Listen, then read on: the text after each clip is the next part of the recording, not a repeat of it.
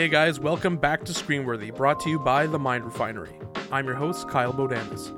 This week, we are diving deep into Judas and the Black Messiah, the big studio debut by director Shaka King. Let this be your spoiler warning if you haven't seen it.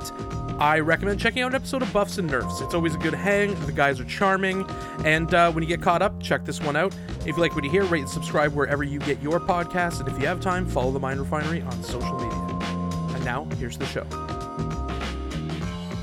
Okay, guys, here today to talk about Shaka King's studio debut, which is produced by the ever talented Ryan Coogler.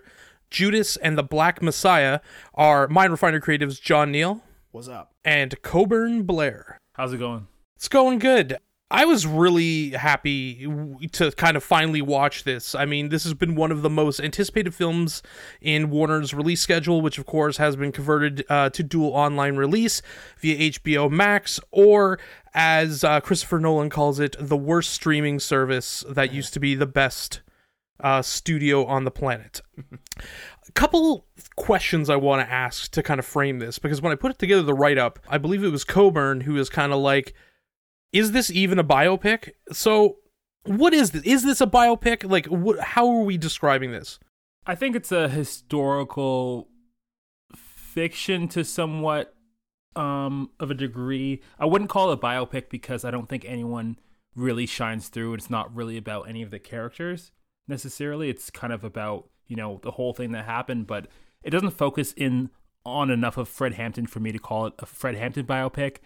And then for Bill's character, Lakeith Stanfield's character, I don't think it, it really gets in um, enough of his a background to kind of be a true biopic in my in my mind. I tend to agree with that. I feel like the film, for the most part, plays with a lot of themes, and there's there's multiple themes in this betrayal. Um, you know, you can keep going with with more of them, but I tend to agree that it's sort of not solely focused on sort of one person in that sense. I guess like when I think of a biopic, I think of something that's very much about one individual throughout, and this is kind of about two two people in particular. Yeah, at first when I saw Coburn's note, I'm like, "Fuck you, Coburn! It's a biopic." but then I just was like, you know what? I believe you're correct because I mean, also the film requires the duality of both of them. You know what I mean? Like in, ter- their characters kind of juxtaposing one another, and I, I think that is what really drives you know kind of drives the movie, and it's less about because I mean the way it's kind of I mean, especially when it when you enter the film, it feels like it's going to be really surrounding Bill O'Neal, but it ends up, you know, kind of looking at the whole situation and also, you know, kind of looking at the two different lives of these men and like how, you know, you know, and as you said, like themes of betrayal and how that works into the, the whole story and what it is, you know, obviously reflected in the name. Oh, another question I wanted to ask was, you know, what was your knowledge of the story before you saw the film? Go ahead, Uh, Coburn. Fire away. Yeah, for me, um, I was aware of the whole story, uh, Fred Hampton's life. You know, obviously he's a huge figure, very instrumental in the Illinois chapter of the Black Panther Party. Really instrumental in the whole movement. You know, obviously immortalized with that Jay Z line um, on uh, Watch the Throne. So yeah, I was really familiar with this whole thing. There's uh, documentaries that I've seen that have you know kind of gone over the same elements here. I thought it was interesting that they kind of chose to highlight the Judas kind of aspect of it.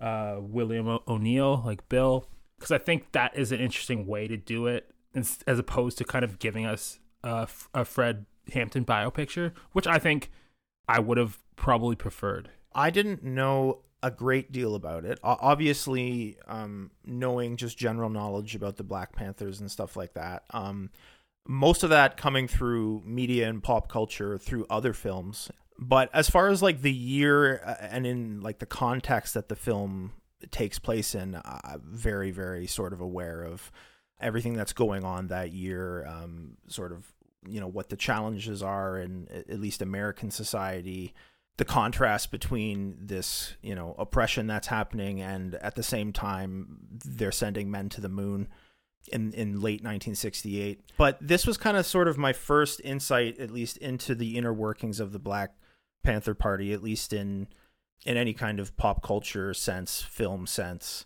So, you know, very eye opening for me. I'm super interested in this period of time from a historical standpoint, especially like revolutionary politics and stuff like that. So I've like read a bunch of stuff on the Black Panthers and like um, the Fred Hampton thing, and especially um, in, in looking, especially looking at it through the whole idea of like COINTELPRO and the FBI in the 60s and 70s. So you know, I was really interested in how much they were going to stick to the story and like how much they were going to you know what liberties they were going to take with it. I mean, it didn't deviate wildly. Um, they super compress it for time. There's things that are kind of omitted. You know, I guess my only worry with kind of films like this is that like, you know, you get some people who are like, "Oh, I know all about that situation because uh, I saw the movie," and I'm like, "Yeah, yeah." You know, so that's like I feel with some like sometimes in these like historical movies or biopics or whatever you know like there's the risk of just it becoming a pop culture thing rather than like actually understanding some of the things behind it because it's fucking super relevant today. But uh, yeah i knew a bunch going in. I was super excited for this especially when i saw who was going to be in it because like the casting seemed perfect. So let's get into it. You know what was our initial thoughts? Why don't you start off coburn?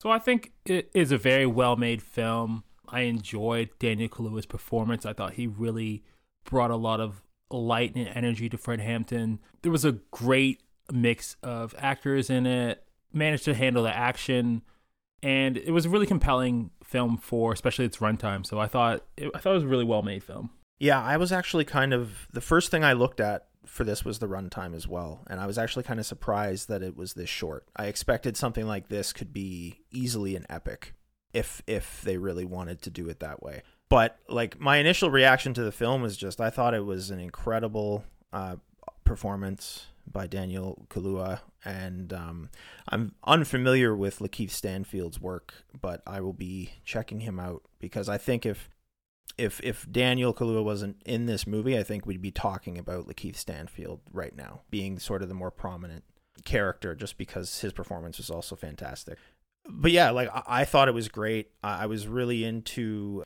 the story. Uh, I, I love how they had some other sort of people that I I knew like Marty like Marty Sheen's in it. I actually didn't even know that when I when I first uh, was introduced to this and started watching it. Yeah, like it, it's just I just thought it was a really really good good flick.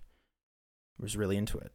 Yeah, I thought it was really intense. I I just think that both of these actors bring it and I mean, we're going to get into the performances next. And I, I, just their ability to play off each other and um, kind of express like on one side you have you know Fred Hampton who is his life is very much is rooted in the in the struggle and you know being a black panther and you know bettering society. And you know we kind of see him establish the rainbow coalition. We see him go through this things. And there is a self-assuredness in his in the way he's portrayed but there's also kind of an impending doom understanding that they he will not live long. Whereas you know Lakeith Stanfield and you know Bill O'Neal kind of balance that by having a person who's really kind of betraying him and who works to get into and, and earn his trust for selfish reasons for you know like not from wanting to stay out of jail and essentially exchanging his freedom for you know for Hampton's life. And I, I just thought it was very intense. I thought the supporting cast was absolutely fucking fantastic. And this for me was other than Dune the most anticipated film coming into it. As soon as I saw the trailers I'm like this is fucking crazy. Um, I thought this was a really good introduction to Shaka King which we're also gonna discuss. And you know Ryan Coogler I think what was interesting with it is that he very much you know, see, I, I feel like there is a mirroring of opportunity in what Ryan Coogler with Fruitvale Station and how he did that and like use that as, you know, to get his sea legs and then, you know, has has gone on to this great career. And I believe when Ryan coogler is done, he's going to go down as one of the greats, um, especially of this generation. So it was just really great to, to kind of see this whole thing come together. It was gritty. At times it was tender and it was I mean, at the end of the day, it was really sad too. Like when when Hampton, uh, spoiler alert, Hampton dies. Like when Hampton dies at the end, it is a very just the way they do it is is, is very stark and intense. And when you hear the cops and what they're saying afterwards, you're just like, you you you don't just see the injustice, you feel it. And I thought what what was done with it was was really great. So I mean, we've been talking about the performances first, so like let's get right into it. Like, oh, you know, although Fred Hampton's assassination at the hands of the FBI and the Chicago PD is at the center of the story, you know, we see half of this story through Bill O'Neal's eyes, played to fucking excellence by Lakeith Stanfield. Coburn, why don't you start us off about Stanfield's performance? Yeah, I thought he was kind of magnanimous as soon as he enters, you know, uh, we get the scene at the beginning with the carjacking, and he really plays this role really well, being a shifty kind of character throughout and hard to trust and pin down. And I don't think we also kind of get a sense of his motivations. Uh, you know, you kind of lose him in it a little bit, and you're kind of unsure if he is actually, you know, too far into the, into the role. Um, you know, playing this informant and then I think him playing against Jesse Plemons works really well. Um, and I think I really like that that uh, pairing on screen. Yeah, like I thought his performance was super was super good. Obviously, his um, just the way that the movie sort of builds, and you you can feel the conflict in him um, as the movie builds and builds, and it's sort of just like you you just also carry it as someone watching the film. Um, and and yeah, like his his motive, and that's the thing. Like you don't really know what his motive, like what his sort of mindset is fully. Like it's sort of ambiguous, but I mean, uh, you know, as as we go along, it it becomes uh, like way more clear. And I thought that he did such a good job with that. Just the way he handled sort of being sort of put in that position of being sort of the the the conflicting character in this. Fantastic job. Great. Yeah, I mean, as the uh, you know, as the title entails, it's Judas and the Black Messiah. I mean, the whole duality is in the title. I mean, this story and the character Stanfield plays, you know, has existed in literature and history for thousands of years, you know, and it's been played so many times. But I felt Stanfield did a really good job embodying a person who, you know, is struggling with a decision. You know, I think that scene where, you know, pl- you know, Jesse Plemons' character, you know, asks him like, "Were you mad or were you sad when like Martin Luther King died and you know and Malcolm X died?" You know, it kind of really kind of frames that he doesn't know how he feels about that, and he's kind of only kind of looking into his own survival. Yeah. You know what I mean? Um, from a daily, you know, just from you know from a day to day life and you know he has no idea what he's doing with his own, his own life and he has this encounter uh, with the fbi and like all his mannerisms and his entire way of thinking you know juxtaposes kaluuya's performance which is what i fucking loved about it and i think like his promise was definitely shown in atlanta Jon did you see atlanta coburn i knew you saw atlanta I haven't seen it yet. No. So, so anybody, first of all, who hasn't seen Atlanta, who's listening, go and fucking watch Atlanta because um, it's just a really, really great series, and I think that's where you see Lakeith Stanfield as, you know, a burgeoning character actor of like the highest level mm-hmm. and you know you know he gets into the character you know in interviews he talks about the lasting effects of like having this in your brain and the idea of like betraying your own people because your own shit's at stake but also like the you know the conflict he feels because like as he starts to get to know like he you know um uh, Fred Hampton, he starts to see what he does for the community and how his people his people love him, the people he works with directly, and you know what I mean, and how he's able to unite not just black people, you know, from different walks of life, but also establishing the Rainbow Coalition and understanding that you know and showing you know the struggle through commonality across racial lines. And he just kind of sees this and he starts to this is where the anxiety and the guilt and this whole thing starts twisting deeper and deeper in. And like i just thought it was so good. And i mean and i think get out his his role in get out also is kind of shows that subversive sketchiness because it's so like because it's so like unnerving his performance and weird and I think like he's going to become the guy to play these kind of roles where a strong talented, you know, immersive character actor is needed and you know what I mean? And have you, you know, seen uh, Sorry to Bother You?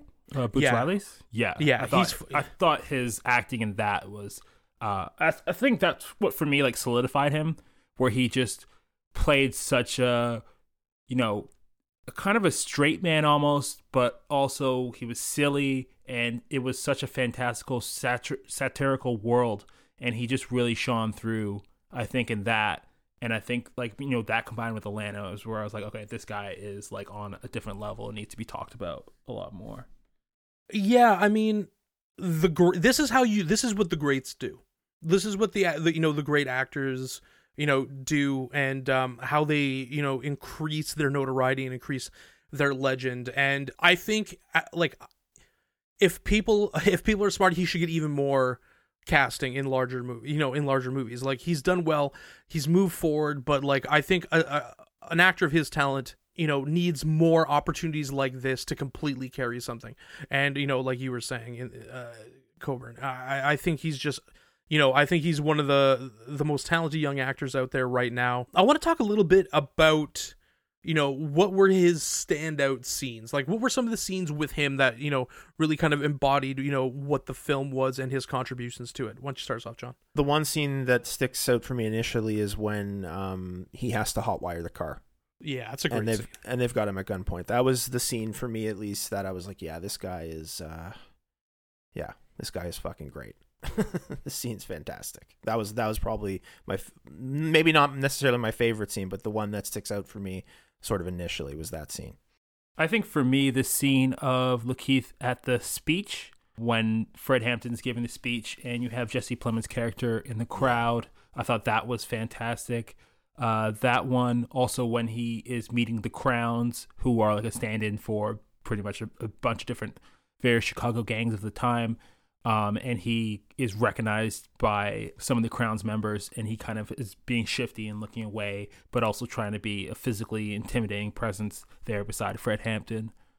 Um, I think those two scenes, and then the, the scene of the shootout at the Black Panther headquarters, um, when he's just trying to kind of run for his life, and he's realizing like how the grave kind of danger that he's in playing this informant and not being completely safe and also not wanting to leave because he kind of wants to help these people, but he's, you know, kind of too lost. Yeah, I mean those scenes were incredible. The shootout scene is is really really really cool. It's just a really kind of nice smaller set piece in a smaller uh you know in a, in a lower bu- in a smaller budget film, but like I think they just what they were what they were able to do with what they had, especially for a period piece, uh, was ridiculous. My my favorite was um when he's having dinner with all of them and having a drink with all of them um, just before the raid, and he just has this look on his face, and he's just you know, he's clearly bugging out. You see him, he looks physically ill. His face is sullen and he can barely speak. And you know what I mean? And it's one of those situations where he's inside himself while all these things are happening. And like, he's being weird. He knows what's happening. It's like dramatic irony at its best. And I, I really kind of, you know, thought that kind of embodied what was going on and what, what like what was going on within him. And I thought like he did it so fucking well and um like this isn't a war caliber performance and you have to have an immersive attitude to do this and so i thought it was really good he never sells the audience short and i think that takes a lot of talent Yeah. Also, the scene when he's in the car with them and he's trying to explain how how he got the car, I think was really really good. Yeah, yeah i mean like his whole thing like because i mean the whole like really it's a guy who's living a lie constantly. You know what i mean? Who's just living you know a, a lie and you know the stress that takes you know toll that takes and you know trying not to be discovered and save his own ass and all this kind of stuff. It was just it was really cool. Daniel kaluuya what are what are our thoughts? Coburn why don't you start us off? So I thought he like did a really great job, and he was like there was some controversy over casting like a, a British actor for the role, but I think he owned every scene that he was in. He was able to really deliver and hit home some of the speeches that they pulled from. Uh, most notably, the speech in I guess it's like a, a church or a kind of a rec center. And I thought that was really, really powerful. I think the scene with Daniel Kaluuya at the at the church delivering the first speech and then when he goes up to see the young patriots organization and he walks into that room with such presence and such fierceness and you know it's a room full of poor white people and you can kind of really feel the tension in the air there but he really manages to capture like how gravitational Fred Hampton was and how big and powerful the ideas were. I think the only thing that you is kind of lost is having Kaluuya play him, and I think Kaluuya like must be what like in his early 30s, if not mid 30s. Yeah, Fred kind of- Hampton was only like 21. Yeah, you lose some of that because like Fred Hampton is, is a 21 year old kid, and I think having someone a bit closer to the age who could pull that role off would be, I think, it would give you a bit more sense of like the gravity that you know you have a country law enforcement agency assassinating a 21 year old and how insane that is and how it was just normalized and you know even if like kind of covered up but a, a kind of an open secret that everybody knows Yeah, I- actually, now that you mention that, I didn't even think about that. That's that's a great point.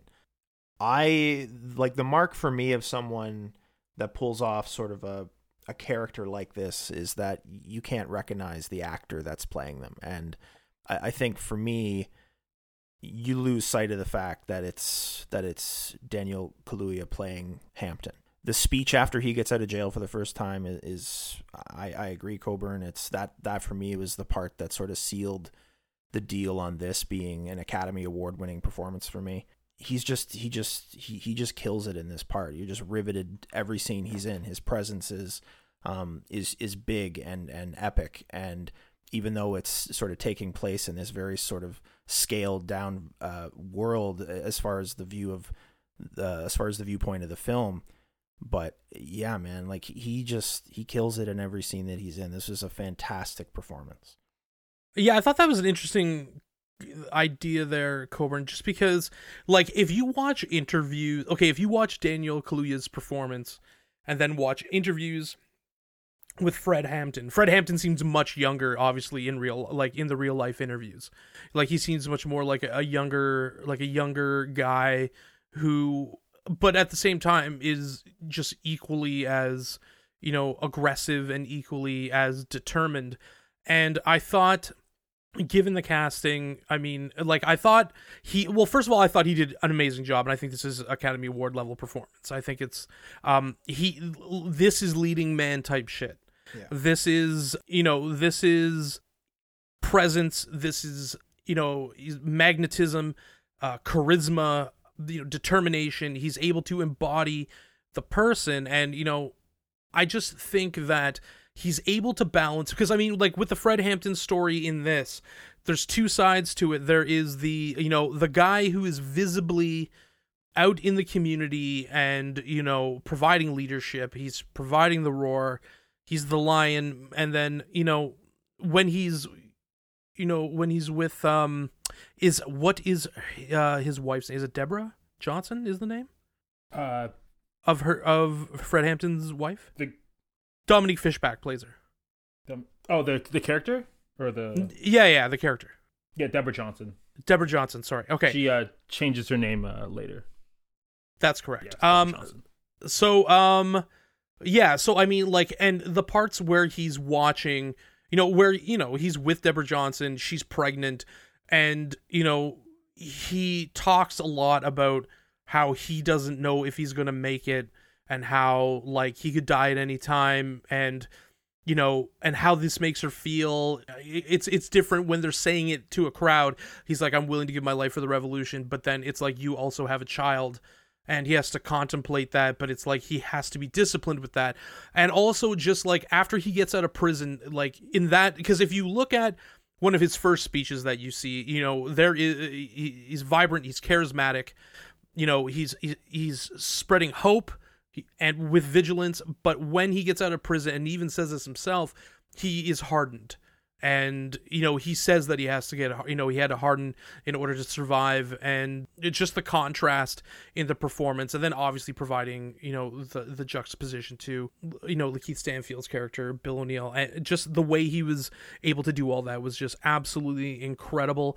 What do you think of this role versus Get Out? Because like Get Out was really where you know he he made his bones in terms of like being someone who can carry a film I think there's a I think there's a big difference as far as just playing a historical figure like this though and and playing that character in Get Out. Um he can do both.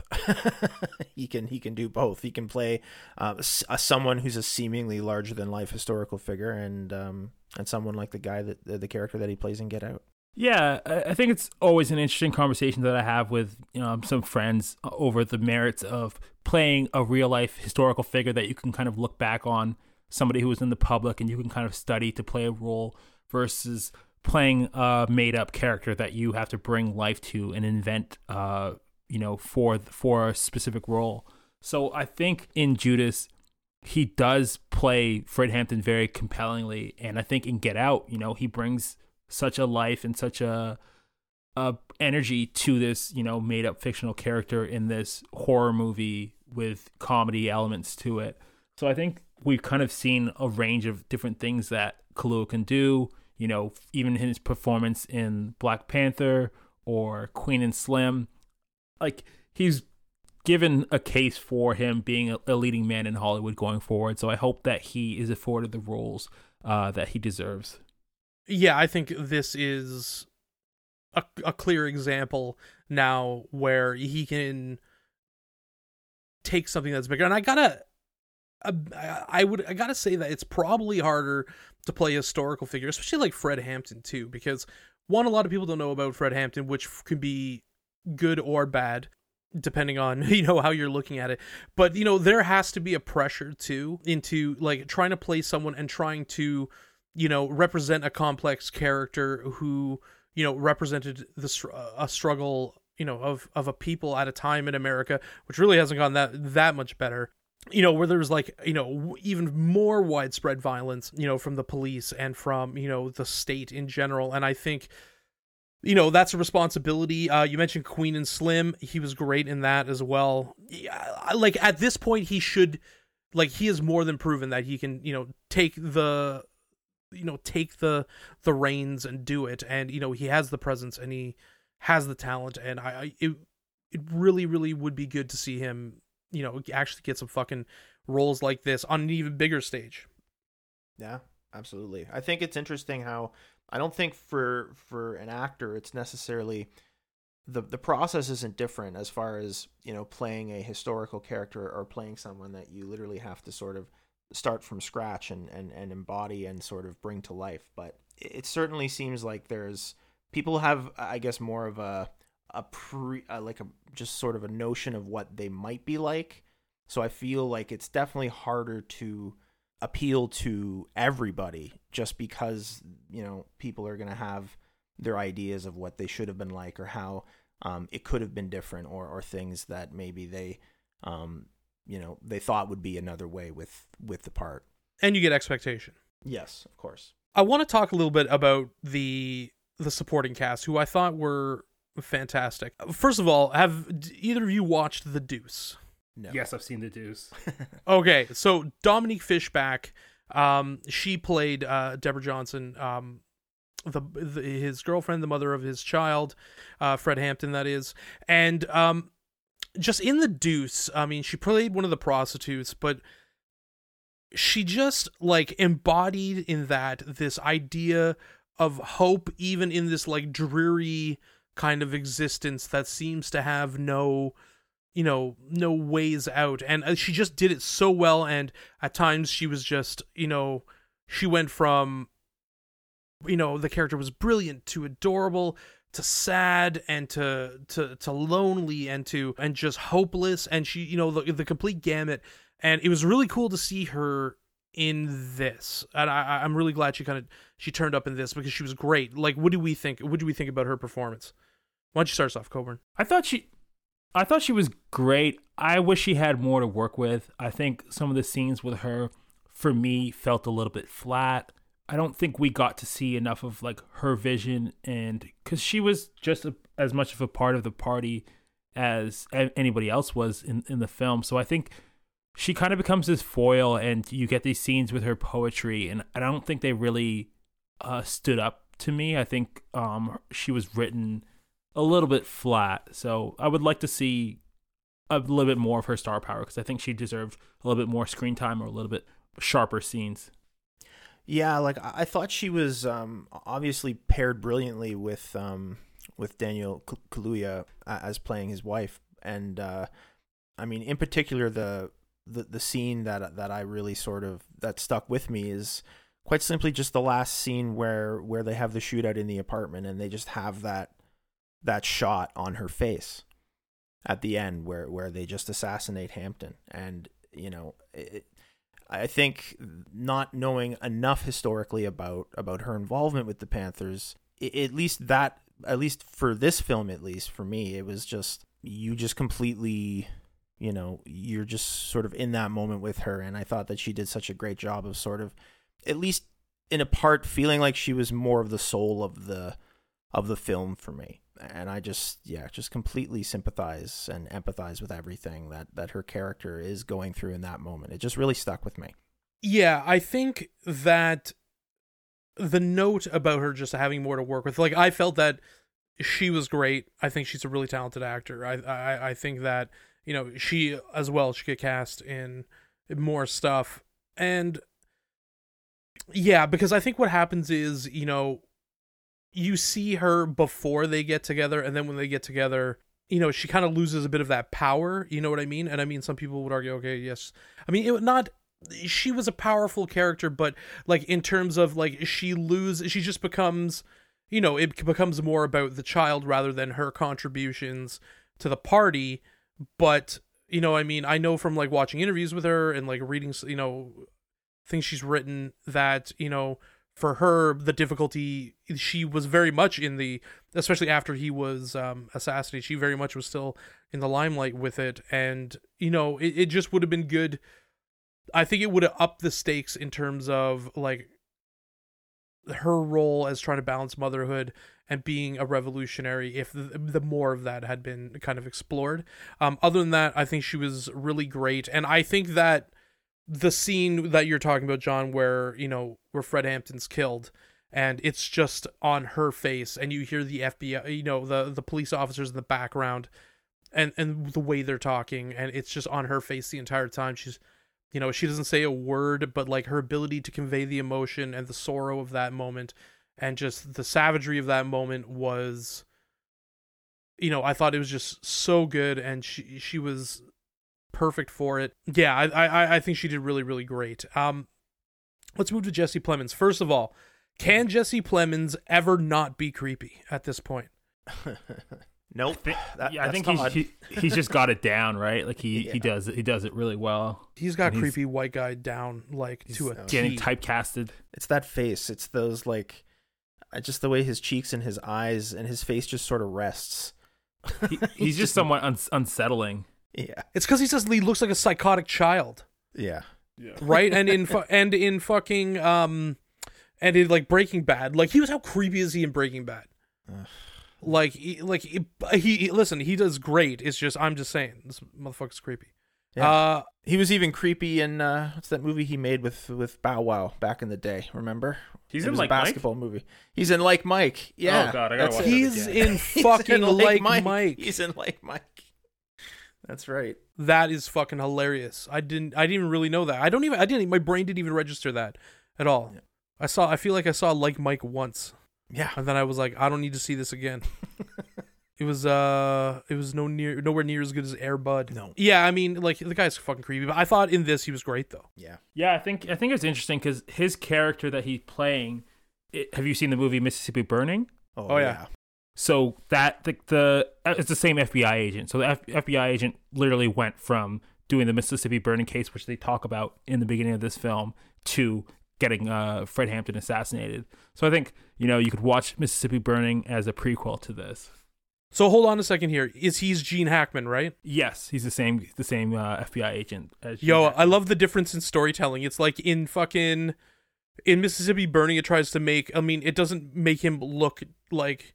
I mean, obviously Willem Dafoe is a far far more progressive a character in Yes. terms of like his opinions, but he's still like fuck these backwoods shit ass rednecks and shit. You know what I mean? And like he's a badass in that movie. and he's a literally. badass in that movie, and you're like, oh, he's on the right team. And then it comes to this, and you're like, oh yeah, he's creepy and trying to kill Fred Hampton. Uh, that's fucking a contrast. Um, Yeah, I think it's I think it's interesting to kind of have that character there because at some points you're kind of almost sympathizing with uh you know the character and you're wondering about his motivations. And then he kind of has this meeting with director hoover and he's like well would you let your daughter marry a negro?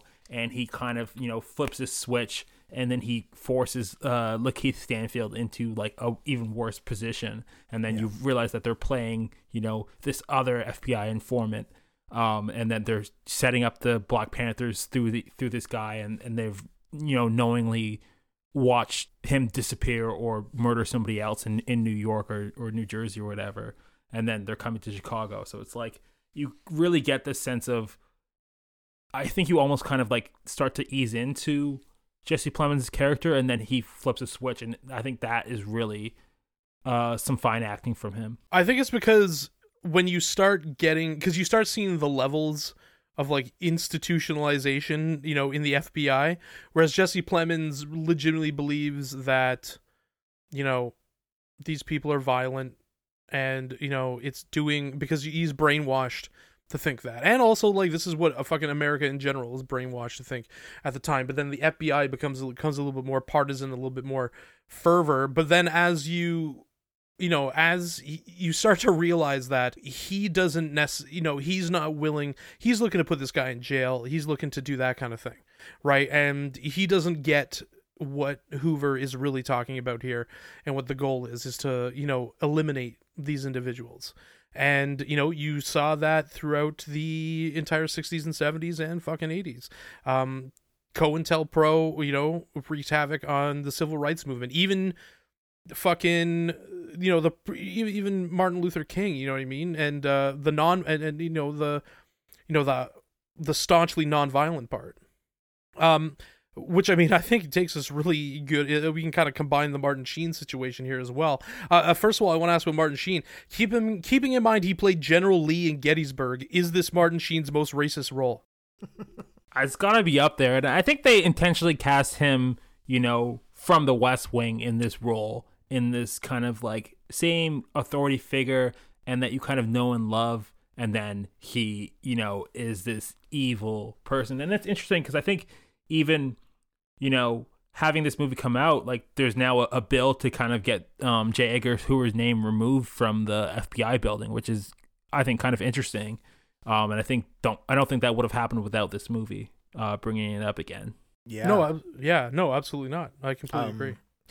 But yeah, like I, I didn't even know he was in the movie, like I said before. So I mean, I was pleasantly surprised by that, just because I I'm a big fan of Marty Sheen. But um, yeah, that one scene where he asks him if his daughter will, what's going to happen if she brings home a black man, is just it caught me kind of so off guard, just because it was just sort of laid bare in that scene, and it's kind of one of those scenes where you're just like, okay, well there it is, you know, and um, yeah, I mean, he's I think he plays a terrific J. Edgar Hoover, knowing everything that we now know about him, at least. So, yeah, Well, he's got the venom, right? Like that's it's the that big thing. nose too. I think that Yeah, nose also great, helps. great fucking nose. Yeah, Uh, and he looks less ridiculous than Leonardo DiCaprio and fucking J. Edgar. yeah, very much less so. Like, yeah, and, and you know it's funny because, uh, he's like very he has a very folksy grandpa vibe in a lot of movies. Like even fucking Gettysburg. It's like General Lee's like ah he's well respected and like that and I'm like yeah he fucking has a plantation for fuck's sakes.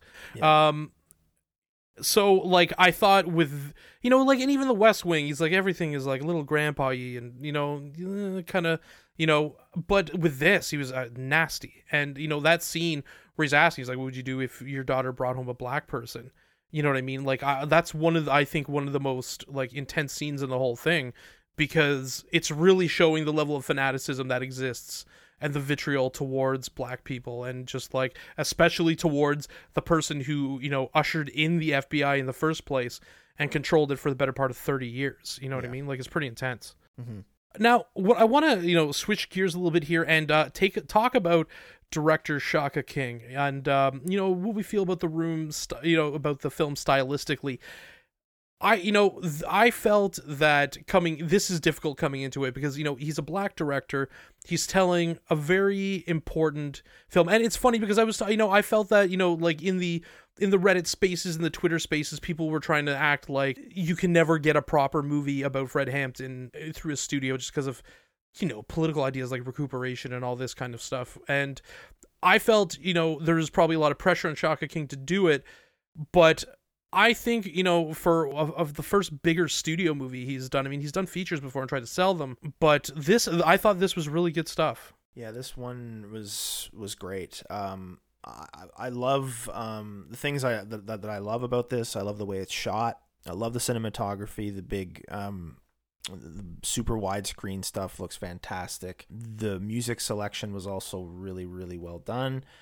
The performances he was able to get out of his actors was super well done. And this is the kind of film, or at least the kind of subject matter, where you could probably see more films being made about this particular thing maybe on sort of a different scale or something like that because there's been you know tons of films um, that have sort of had other films sort of built on what they're about and just have either taken it in a different direction made it about something different but i really liked how this was kind of more of a it was sort of a very sort of smaller movie. I, I, and I think I said that before. Just as far as like they could have made this something a lot bigger, and they chose, and he chose to kind of focus it a little bit more narrowly on on the relationship between these two guys.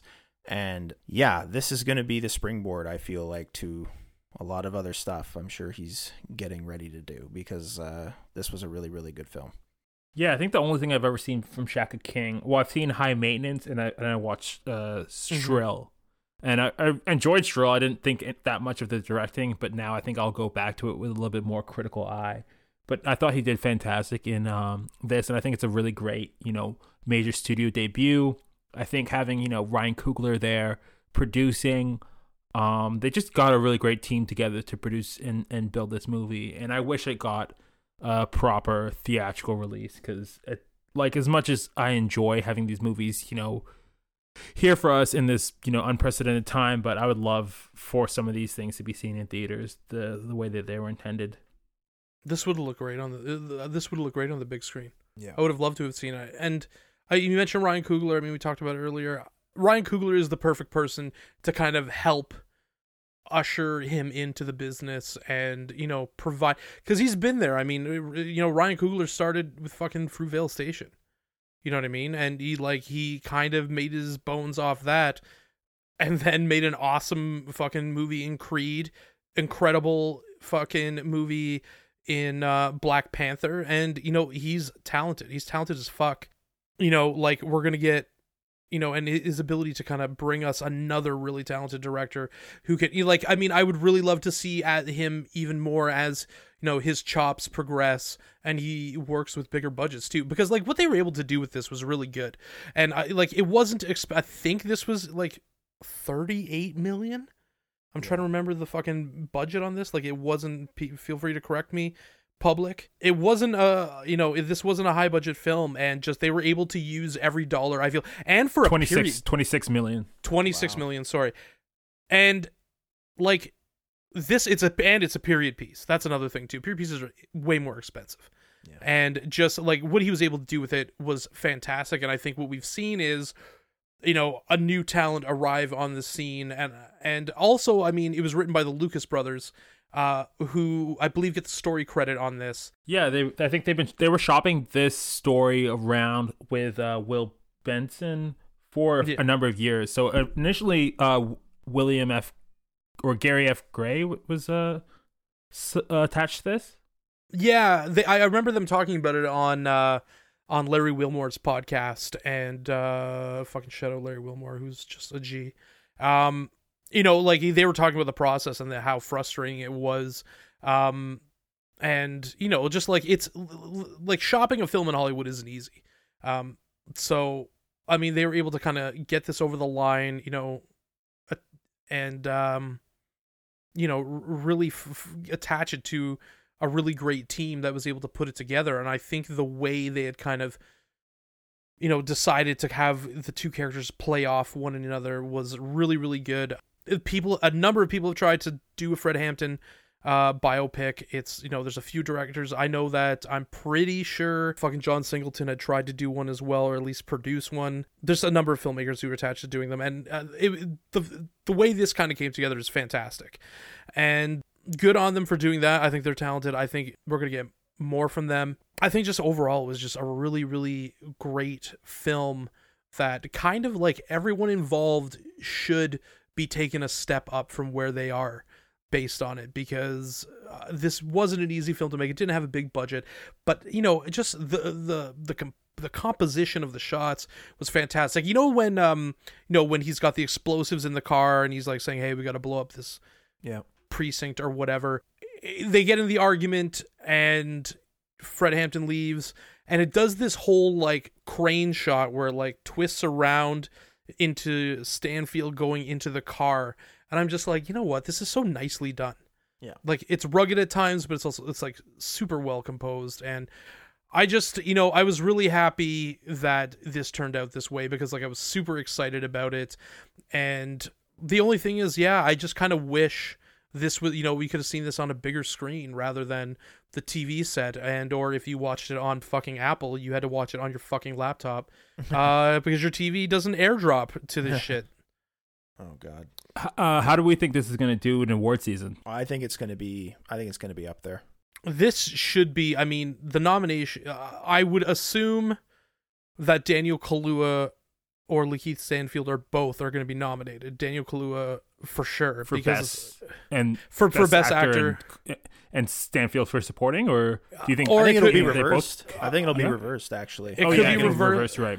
yeah i think i think reverse or or maybe a double star like it depends they share enough screen time to uh Yeah. to- for both starring roles so you know as, You as i said Best Picture noms too, or yeah it's going to be for best picture i think Yeah. too Yeah. like there's uh, i'm trying to think of the films that can really compete against it to be honest with you Yeah. I think a, you're go- It's a 2021 film, though, right? So it'll be for. We're talking next February. No, it's gonna. I think it's gonna be in. It's not gonna be. Is in, it? I'm, pr- I'm pretty sure it's gonna be in this one. Oh well, well, what's the? It's up till what? January? It's something. It's up to like February first. I think the cutoff. I'm not. I'm. Not, don't quote me on it though. We gotta. We gotta look that. But I'm pretty sure it's around for this award season because I think the the the other big one is going to be trial uh, trial of Chicago Seven. Yeah. Um, because I think Sacha Baron Cohen is gonna get some love from that. Another great character actor of today. I feel like the Peter Sellers of today. To be honest with you, Fred Hampton appears in that movie too. Yes. He does appear in that movie. That's Yep. correct. Yeah, you know what I mean. It's interesting. I, I feel like this is going to be you know the a little bit of a period picture kind of Oscars. So I mean, we'll see how that pans out. I really don't think there was many movies that were better than those two, to be honest with you, if any. Yeah. So I mean, Yeah, We'll I guess kinda see yeah, how we'll it get pans the, out. the nominations by the time that this uh, episode airs. We'll have the nominations out because they come uh, next Monday. oh right. oh, this actually, I we're actually, I believe, going to drop this just before. We're going to drop this on uh, Thursday, I think. Or should we do? But now I'm thinking out loud. Should we drop this in time for the Oscars? Sure. Uh, yeah, nominations come out Monday the fifteenth. So whatever. Okay. Um. So yeah, guys. I mean, on I, I think we can all agree that this was a fucking fantastic movie, and um. It's also a film that I like. I I now want to look into all all this historical s- stuff involved with this way more, just because, like I said, kind of going into it a little bit blind. I think was a great introduction to all of this, and and just makes me want to eat up all of this this information as well. So the film succeeds in that regard as well. So Okay, so like the Lucas brothers in that interview with Larry Wilmore, were I mean, one of their big concerns was that you know they would create a movie that people just you know they think they understand the history from just watching the movie, especially you know white people. And Yeah. I think it's cool that it inspired the want to go learn more about this because listen, it's a tragic story. This shit is fucking interesting and important simultaneously. Mhm. So like I really think and it's something that people don't fucking know about. No. It's people that don't people don't understand in terms of and especially with this being so like localized um just in Chicago, you know, with the Chicago PD and all that kind of stuff. I think that, you know, it, it kind of gets lost in in the shuffle kind of. Yeah, I think I would agree, and I think to bring this to life, like you know, as the kind of conjecture around the movie was that like we wouldn't see a Fred Hampton movie done properly or whatever. I think even bringing this to life isn't going to be an entry point for a lot of people to you know go deeper into this, and I think we'll see some more movies uh, around Huey P. Newton. Um and other Bobby members of the, of the. Black Panther Party after after this one, yeah. Yeah, I definitely think it's gonna kind of because I I think it's so shocking, but you know, especially for people who didn't know about it that You know what I mean? I think that it will inspire people to kind of, you know, at least you know dig into it and and and learn more about that history. On that note, guys, uh, you know, thanks so much for doing this. Wait, and, where uh, where are we at with with the with the cog ratings? Yo, are we gonna do a cog rating for this movie? What would you? Okay, let's do this. Jon, what are you giving this movie Out of what, 10? out of ten? I'm giving it a solid 8. I'm giving it a nine. I love this movie. I think the only thing that maybe would have pushed it over a bit more would have been the budget. And that's not something that that's not a knock on anybody or or, or knock on the filmmaking. They stretch that money and every bit of it is on screen. I just Yeah. feel I just feel like if they were given a bit more to play with, that may have just from a visual standpoint pushed it a little further for me, but uh, storytelling wise it's it's there. Yeah, I think I'm gonna come in at an eight point five. I thought this was a fantastic movie, and I'm looking forward to more from Shaka King. I also like that they included little Ray Henry at the at the end, or Harry at the end, and gave us a little bit of a Get Out uh, kind of nod there. Ooh, yeah, that's a good point. Uh, on that note, guys, uh, we got to get going. Uh, thank you so much for joining us, and um, we'll talk again soon. See you later. If you liked what you heard, rate and subscribe to our channel wherever you get your podcasts, and don't forget to follow the Mind Refinery on social media.